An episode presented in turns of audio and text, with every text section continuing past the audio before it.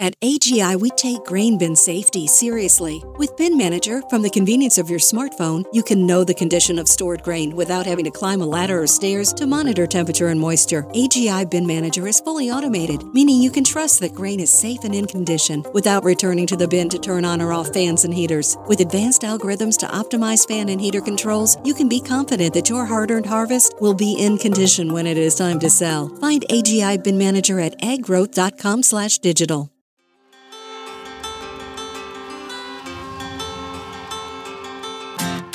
Hi, I'm Katelyn Duban, and this is the Rural Woman Podcast. I'm a first generation farmer who married into agriculture.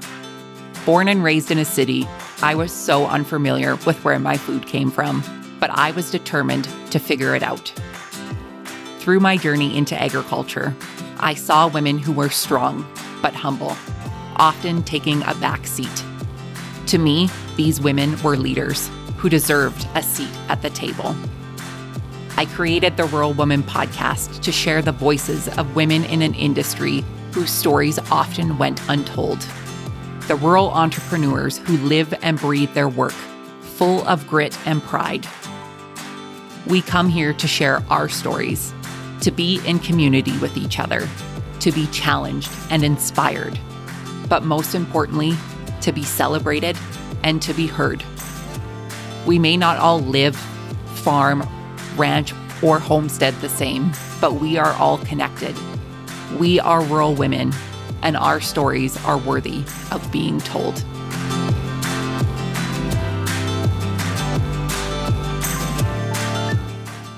Hey everyone, welcome to this week's episode of the Rural Woman Podcast.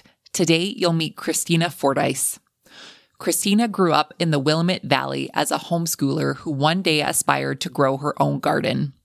After graduating college in the Midwest, she returned to her hometown to marry her childhood crush, Graham, a farmer. She now co owns Fordyce Farms Incorporated with her husband and father in law. The family farm has grown by leaps and bounds, now seeing the fourth generation of Fordyces running around in the strawberry fields. Christina and Graham have two toddler sons they are raising while running the family business. Fordyce Farms has been in operation since 1959 and incorporated the business in 2021. The Fordyce family stays very busy all year long with a very diversified operation.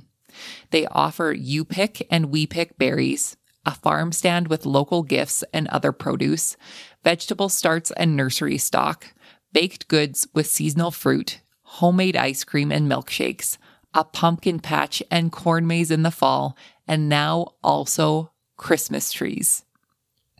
To say that Fordyce Farms is diversified would be maybe the understatement of the day.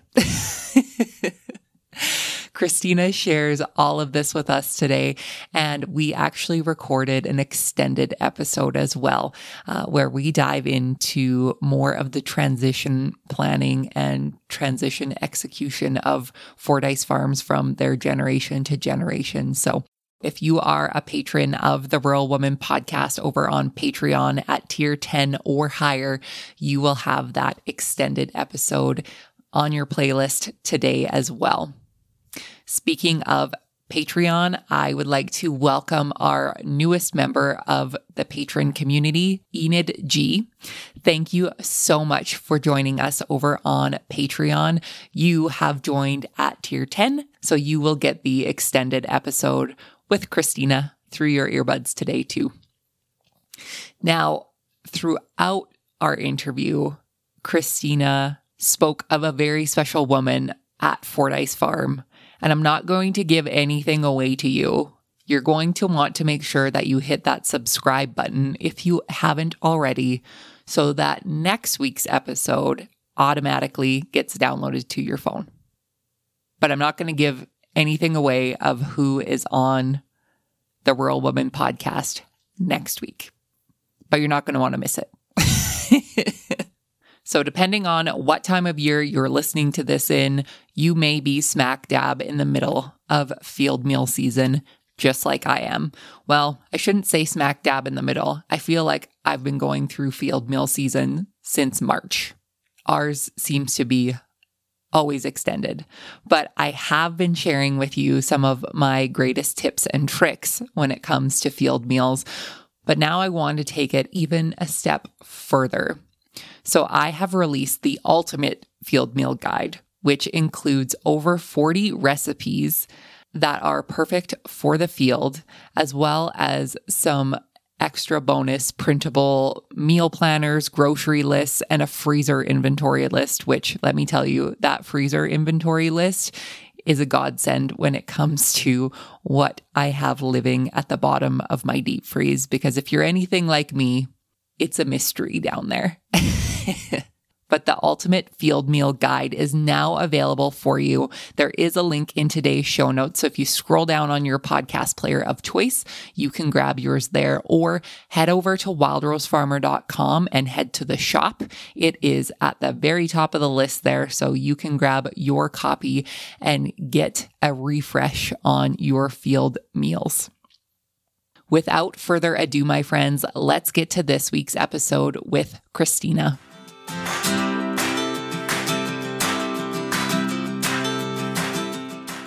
Hello, Christina. Welcome to the Rural Woman Podcast. I am so excited to chat with you today. Hi, Katelyn. Thanks so much for having me. I'm excited too. I am looking forward to learning more about your farm because, like we spoke about before we hit record, your main crop is something that I haven't done an episode on with anyone who also has that main crop. So I feel like this is a first. So congratulations on being the first on the show to talk about your crop. so before we dive into that, tell us more about yourself and how you got your start in agriculture. So I grew up in Salem, Oregon. My mom homeschooled me and my two brothers. So, getting outdoors and doing a little bit of gardening was definitely part of growing up because you do kind of everything when you homeschool and everything counts as school. But we had a number of friends that owned a little bit of land, including the Fordyce family, who we met through one of our homeschooling groups. And it turns out I actually had a crush on the oldest boy, Graham, when I was a kid. More on that later.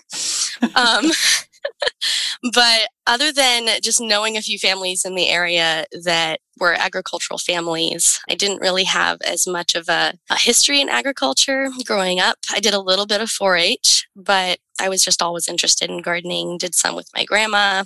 That was really important to my relationship with her. But I didn't get into farming as career until after college.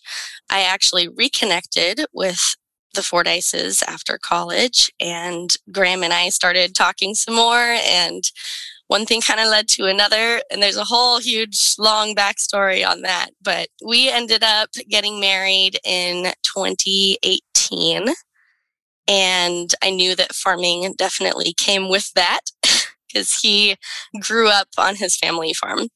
So that was how I married into farming, basically. And then ever since 2018, I've been learning more and more about how the family farm is run until the present, where I have actually a, a pretty big role administratively and in many other era, uh, areas on our farm. That is so great. And I love that little love story in there. It's always good. A lot of fun. I'm a sucker for a good farm romance. So tell us more about the history of the Fordyce farm. You said it was multi generational. So share with us what you know. Yeah. So my husband, Graham, it was his grandfather, Bob, who started the farm. He started selling strawberries in 1959. So that's when we kind of say that the farm business began. But he didn't purchase the property, I think, until the 60s. And at that point, he also put in a blueberry field a little bit after that. So he started branching out a little bit more, which was exciting. Ever since then, like the farm has just expanded and diversified even more. Bob passed away in the 90s and his son Raymond took over the operation. Bob's wife Norma, Grandma Norma, is still very involved in the whole family business and beloved by us all. But her son Ray owned and operated it for a very long time, still does. But then Graham, my husband, he grew up doing the work alongside his father. And after doing some of his own personal discernment, sort of figuring out what he wanted to do for his own career, he actually decided that going on and continuing the farm work is also what he wanted to do. And last year in 2021, we made the big step of actually incorporating the business so that Ray and Graham and I are all co owners of Fordyce Farm Incorporated now, which is exciting. That is so great. And such a long lineage of mm-hmm. that farm in your area. And I love that Grandma Norma is still part of the farm. Can you tell us maybe one of your favorite stories about Grandma Norma? She is one of the most vigorous women that I know. Honestly, she is still doing all kinds of things around the farm. One of my favorite things is seeing her ride her bicycle down our quarter mile long driveway out there and so that she'll like go get the mail or she'll come down to the farm store which is by the road during operating hours and check in with everyone and take a little produce from the store and head back up to the farmhouse and she also has two jerusalem donkeys on the property named Betty and Harvey, and they make an appearance during pumpkin patch season. And she takes wonderful care of them. She's always had either like a donkey or a horse or a pony at any given point in her life. So she's just she's just wonderful. She's always involved in some way and is an amazing example of working hard and finding joy in every single day. I'm fangirling over Grandma Norma right now. And I think after this, uh, we're done here. I think I need her phone number and she needs to come on the podcast next because I think she, absolutely she sounds amazing. She is. so you talked about how the farm has kind of diversified through the generation. So tell us what you are growing. I don't think we fully said exactly what it is that your crop is specifically yet. So tell us what you're growing on the farm and all of the different entities that you have going on there. Well, when my husband does this whole litany, it's a lot faster and kind of overwhelming. it's really funny. but we started with strawberries. That was the very first thing in the 50s. And then blueberries were next, order of what we added next. But so now we still do strawberries and blueberries. We also do raspberries, blackberries, currants, gooseberries, several varieties of apples, Asian pears, a few varieties of plums. And then we also do a pumpkin patch in the fall along with a corn maze. And then we have been doing veggie starts ever since last year people got really into gardening in the last couple years. So we decided that would be a really great way to serve our community by planting seeds and doing things like tomato plants, cucumber plants, pepper plants. I think we had some lettuce starts last year. And this year, I'm also going to try my hand at doing some annuals and herbs as well, just to try and branch out a little bit more in that area. I must be missing something though. Like we do all kinds of things. you do a lot of things. When I was reading down the list, I was like, wow, that is a lot of variety. And in the climate that you're in, it's perfect for that, which I'm rather jealous of. So. the Willamette Valley is really a wonderful area for farming. It's extremely lush. The soil is amazing quality here. So we are definitely blessed to have very mild weather and optimal growing conditions for a lot of these things. So, this might be a silly question, but these are things that I struggle with here in my tiny strawberry patch that doesn't do very well ever. Mm-hmm. But how do you keep predators away from all of your berries? And when I say predators, I mean like birds and like bunny rabbits and things like that. How do you keep those uh, away from your crops? Sure. Well, as far as the birds go, we use a variety of bird scares on the property. Like in the blueberry field, we have an overhead sprinkler system and we put like shiny tassels on those that blow in the wind. And then we've got some of those big yellow balls that you blow up that's like a bird scare. It's supposed to remind them of like predator's eye. And then we also have this is really funny actually. We have recordings of predator birds chasing little birds and it's the little birds basically making their fearful sounds. And this is funny because we get customers that come into the store going, wow, like so many lovely bird sounds while we're picking. What are those birds? I've never heard sounds like that before. And we're like, actually, that's the sounds of little birds being hunted and killed. But but it protects your blueberries that you just it does picked. so we we have we connect this speaker to a car battery and we have several of these just placed around the farm and they go basically on full loop all day long throughout berry season and you just sort of get used to it and forget about it and when the customers mention it i'm like oh yeah that's right we have that. But it's really loud if you get right next to one of the speakers it's kind of overwhelming. So that's one of the the main things we do to keep the birds away. That's amazing i'm so glad i asked that question. So, with your operation being so diverse, can you just tell us some of the benefits that you and your family saw with this diversification of adding all of these different crops throughout the years? Sure, absolutely. So, especially with things like strawberries and blueberries, berries in general can be highly affected by fluctuations in weather or all kinds of things. And so, there isn't really any way of knowing exactly how the crop is going to be until that same year. And diversifying is really a way for us to make sure that we have other ways to generate income, especially if we have a bad crop for any of our main sources of revenue, like the blueberries or the strawberries. So, adding other things in there helps with that, but it also brings in more traffic because it makes us a more interesting place for people to come. We do a lot of you pick with the berries. And so customers spend a lot of time on the property because they're coming out with their baskets and their buckets and filling them up. And then by the time they're done, they might be hungry. They want like ice cream or a milkshake or something or a baked good to munch on. So we've been adding all kinds of things over the decades. The bakery went in in 2008. So that was a that was a fun addition as well. No doubt. I'm hungry just sitting here thinking about this and also looking outside to a, a snowy oasis out there. So I'm dreaming of this in my head. So you kind of mentioned this for my follow up question. What are the challenges of the diversity? So obviously, the challenges being that if one crop doesn't work out, then you're kind of hooped for a lot of things, but that being a benefit of adding all of these other things. But workload wise, what are some of the challenges that you see with all of these different crops? I think a lot of family farmers find themselves in this situation where they might feel spread a little bit too thin.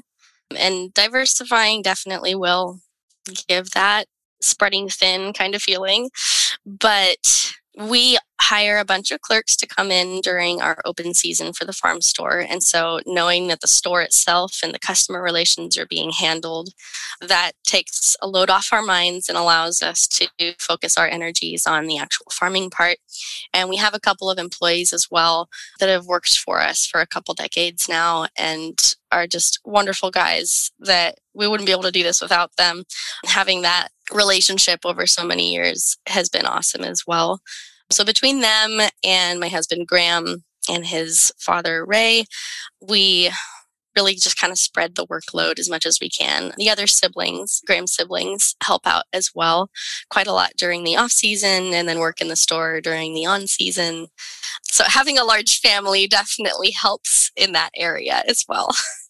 Absolutely. Well, and like you said, we often find ourselves spread pretty thin. And when you're diversifying and when you're growing, I feel like those are the times where I feel like you're spread the thinnest because you're trying to keep up with everything that's already been happening on the farm, plus implementing uh, new crops or new events or infrastructure on your farm. And it's a lot. Like, and it's a lot that you don't really get to take a reprieve from because you live and you work in the same place.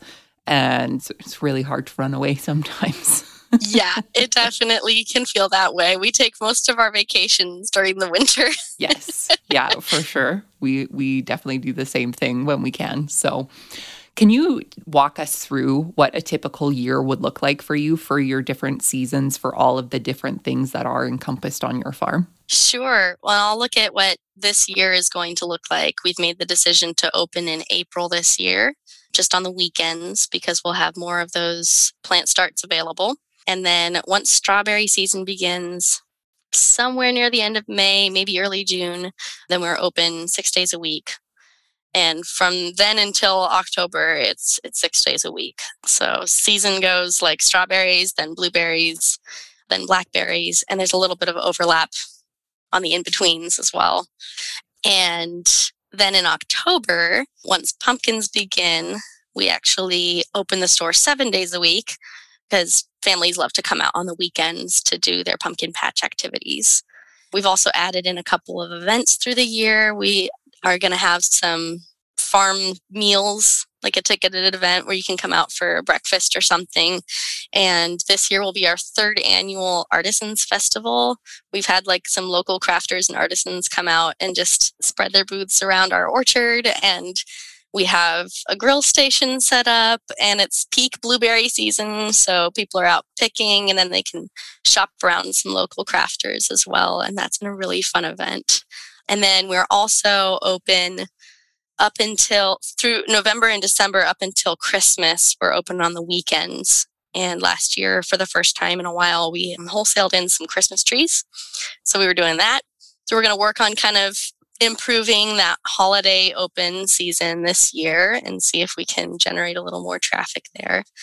And then after Christmas in January, February, February and March, we get a little bit of a break from the store but as you know, that doesn't mean a full break from the farm. There's always something to do. So the season that time of year mostly looks like pruning. And then my husband does a lot of work on our equipment and tractors. But we're able to take it a little bit slower, which is nice. Yeah, that is so great. And I love how this expansion and diversification has really, you know, had your farm open to the public for most of the year, besides those really cold months or the really rainy months for you, having people be able to look to your farm for an activity or for something to do for most of the year and kind of incorporate that into their family traditions. Like I get a little misty thinking about that and how nice that is for you and how great of a service that you really are providing for your community. So, on top of the you pick, you guys actually do some of the picking yourselves. So, can you tell me about the harvesting process of your berries when you are harvesting them in a larger quantity? Sure. For retail in our store, the strawberries and the blackberries are picked by hand. The blueberries we pick by hand as well, just for the retail in store raspberries. Those just all go into a big crate. It's got, let me think, 12, yeah, 12 pints, 12 pints to a crate. But then later in the blueberry season, when we're kind of almost tapering off, we start picking the blueberries by machine. It's actually the only crop that we pick by machine on our entire farm. And that's where we get those blueberries to the cannery. So that's the wholesale that we do but it's a really interesting machine. I believe it was actually invented by a farmer in the Willamette Valley because there are a lot of blueberries that come out of the Willamette Valley. For lack of a better description, it sort of reminds me of going through a car wash where you've got the things on either side of your car kind of battering it. So essentially, it's like this big arch that goes over the row of blueberry bushes, and it's got a lot of kind of tines that stick into the middle and then gently jostle the bush so that the berries that are ripe will just kind of fall down onto this conveyor belt and then they get lifted up towards the top where there's a platform where our workers are standing ready with crates and the berries are kind of all just falling into a crate. And you sort out the bad ones or underripe ones or if there are any leaves and twigs that got in there so that by the time you're done you have a nice stack of crates. And sometimes we'll have the crates that we just sell straight to the customers or we fill huge plastic tubs to go to the cannery, which is actually conveniently just down the road from us. So it's not a long drive to deliver there. Can I ask at the cannery, is it a commercial cannery or is it used for local? It's commercial, I believe. Yeah, Willamette Valley Fruit Company. Mm-hmm. I have seen one of these machines on the internet before and I I always just think that they're so funny when they're shaking and things are coming like falling through. And it's so interesting to see all of the different equipment and machines that have been developed to harvest all of these different types of crops and specialty crops. And it's I think it's so great that you're able to utilize that machinery uh, when, you know, you pick is over and it's time to clean up everything. Just go shake the crap out of a blueberry bush and they all fall out. So it's also just such a testament to farmers in general, I think, because I think the very first one was a little bit jerry rigged, which is if that's not farm life, I don't know what is. Figuring out a way to just make something work to your advantage and it might only have one use but that's okay you know i i can think of the many things around here that have only one use and they're big and they sit there and you only get to bring them out once a year but you know they're they're good for something my personal favorite for the one time a year is the grain cart that we use here because that's my harvest job but that other than that that big thing that big bucket thing just sits there and i stare at it all year waiting waiting for the call. exactly. Growers have a lot to consider when it comes to storing grain. Are you getting the most out of your on farm grain storage? Could an aeration model help to better determine fan, heater, or dryer needs? And what is the ROI if you installed a bin manager system to remote monitor and control in bin grain conditioning? At AGI, we want you to ask the tough questions about how Bin Manager allows growers like you to know exactly what is happening inside your bins without climbing a ladder or stairs, or how you can benefit from remotely monitoring your grain temperature and moisture from a smartphone, or how fully automated fans and heaters can provide peace of mind all season long. Contact an AGI representative today for a free on farm smart storage assessment. Find AGI Bin Manager at aggrowth.com slash digital. That's aggrowth.com slash digital.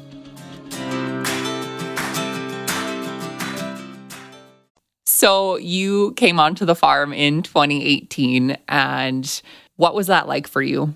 Take us back to 2018 you had had some experience with Graham and his family on the farm, but you know, you were excited to come on to the farm. Were there any nerves?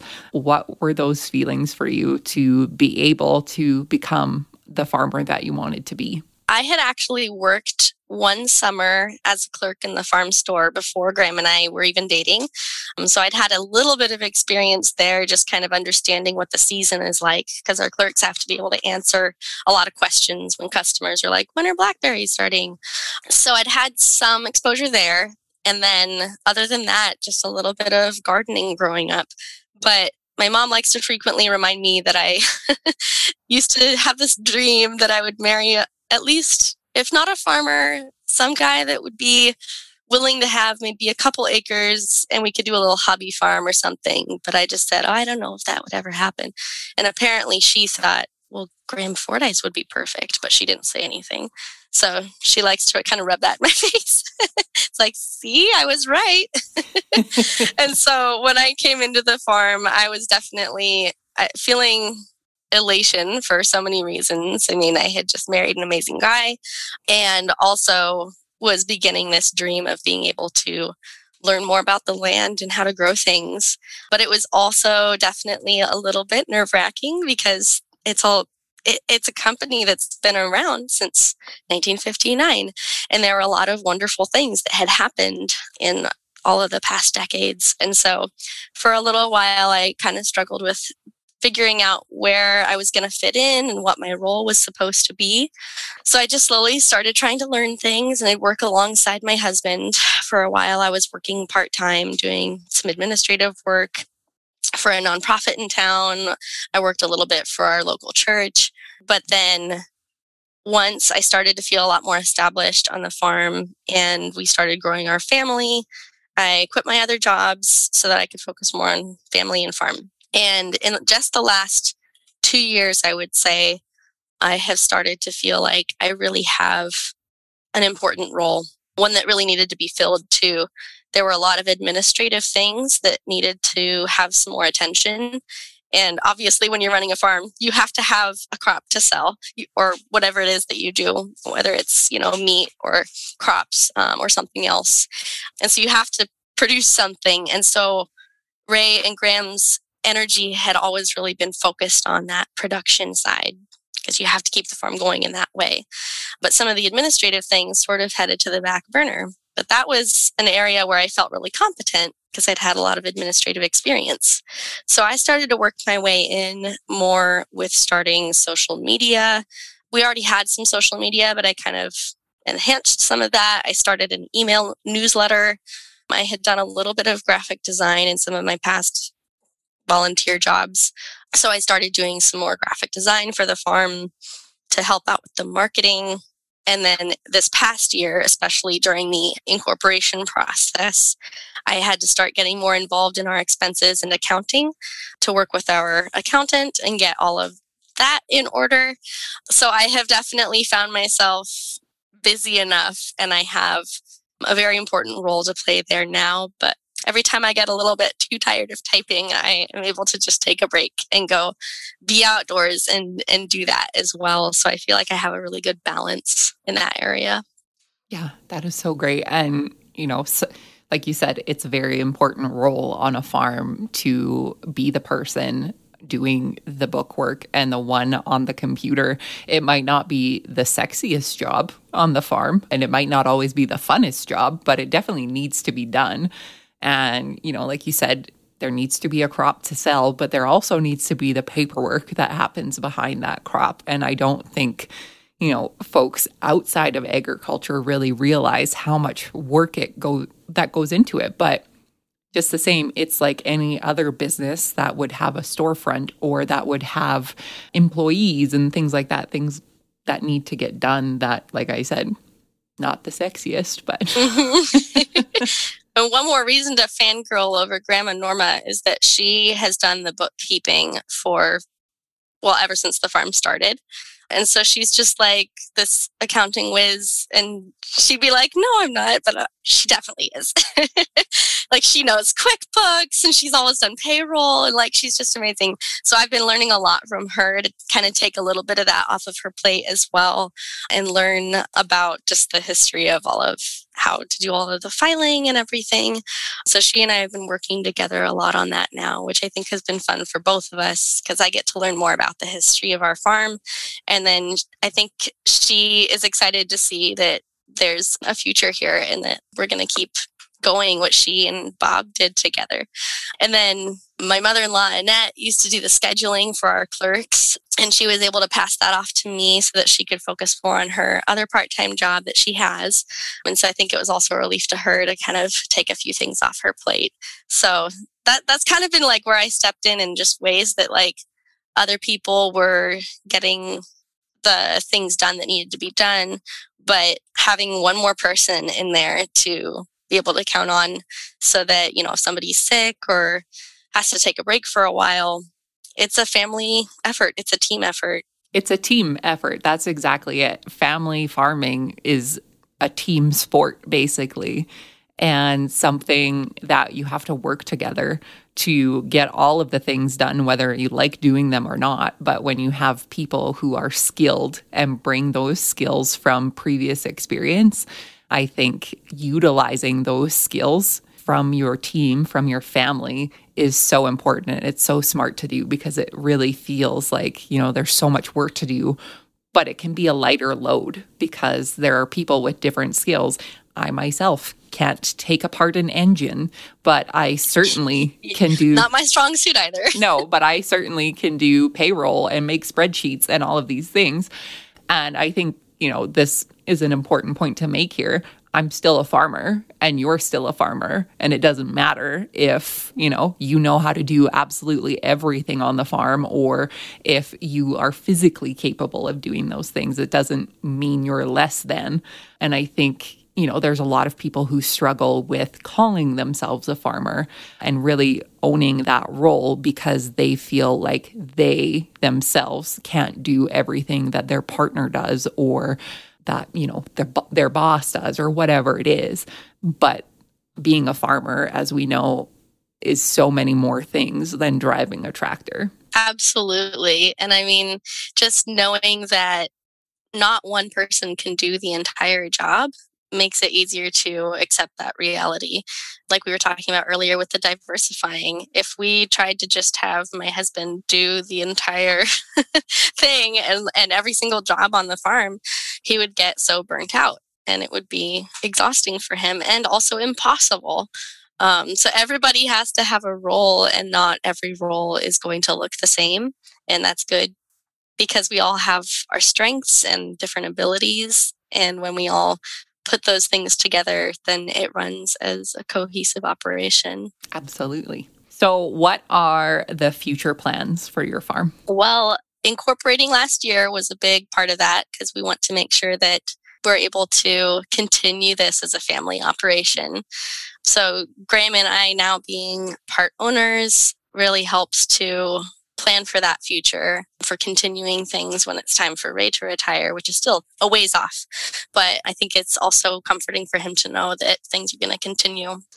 And then we have two little boys, James and Damien, and they love spending time on the farm. Obviously, I want them to do whatever they want to do when they grow up, but we want more kids eventually too. And I hope that at least one of our kids would love to continue their great grandparents started. But then, as far as the short term plans, we're thinking about trying to put in a little bar at the end of our farm store and like bring out a couple like craft brews and see if people are interested, especially during pumpkin patch season, in like grabbing a beer while they're enjoying the pumpkin patch activities. We would love to put in a cider press eventually for our apples and maybe even press some cider for some of the other local orchards in the area. We'd love to put in another new greenhouse this year as we start to expand our plant start offerings and nursery offerings. And we've even thrown around the possibility of starting a food hub, which is kind of a way to give smaller local farmers a place to sell their produce as kind of like one local pickup point for multiple farmers.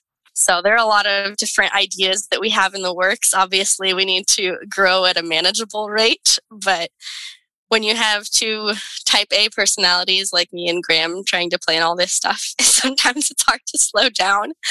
But I think I think putting in the bar and, and the cider press are the most the things that we're looking forward to in just the, the next couple years the most. Yeah, that is so great. And I think those are great ideas, and I would come buy my pumpkins from you anytime.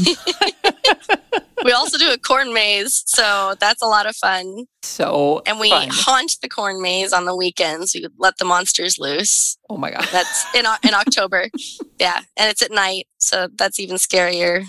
I'm coming during the day on a Tuesday. Like I exactly that's the best time to come. yeah, I, I'm not into the haunting house or corn maze. I'm like, no, it's not for me. I love putting it on, but I I don't go through. I just don't. oh, it's so great, Christina. It has been just so great chatting with you today, and I've loved learning more about you and your story.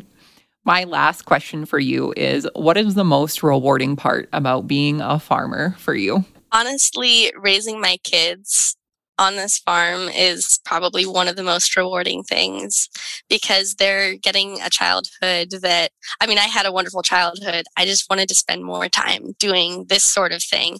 And I think I'm just so thrilled to see that they're getting to live that way and live this lifestyle and that we can all work together as a family that's that probably even tops that just because we are able to get in our quality time together and work well as a team and get to see the literal fruits of our labor all together as a family. And and that's just extremely rewarding. And also with Graham's extended family.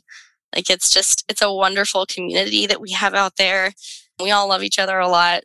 And I, I think we're really lucky that we all get along so well and that we have really great personalities that all work well together in that business setting, but then we can enjoy a family Sunday dinner and then just take a little break from talking about business for a while and enjoy each other as people too. Yeah, For sure. Those are all great things and such a testament to Grandpa Bob and Norma and what a great business that they founded and something that you all have been a part of in continuing. So, congratulations. It sounds like a wonderful business and, more importantly, a wonderful family and a great addition to your community. So, good job in continuing that. Thank you. For my listeners who would like to connect with you after the show, where can they find you online? Our website is www.fordycefarminc.com. And then we're on Facebook as well as Fordyce Farm Inc. And Instagram is at Fordyce Farm Inc. Perfect. And I will link all of those in the show notes so people can find you and connect with you. Awesome. Thank you again, Christina, for coming on the podcast today. I really appreciate it. Thanks for having me. I love sharing my story.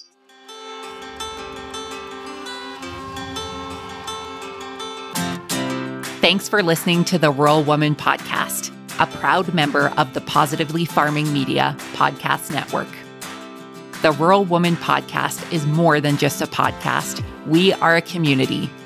A huge thank you to the Rural Woman Podcast team, audio editor Max Hofer, and admin support from Kim and Co. Online. A special thanks to our Patreon executive producers, Sarah Reedner from Happiness by the Acre and Carrie Munven from Laystone Farms. To learn how you can become a Patreon executive producer or other ways to financially support the show, head on over to wildrosefarmer.com to learn more. Be sure to hit the follow or subscribe button wherever you listen to the podcast to get the latest episodes directly on your playlist. And if you are loving the show, please be sure to leave a rating and review on Apple Podcast or any other platform that accepts ratings and reviews. You can connect with us on social media at the Rural Woman Podcast and with me at Wild Rose Farmer. One of the best ways you can support the show is by sharing it. Send this episode to a friend or share on your social media. Let's strengthen and amplify the voices of women in agriculture together. Until next time, my friend, keep sharing your story.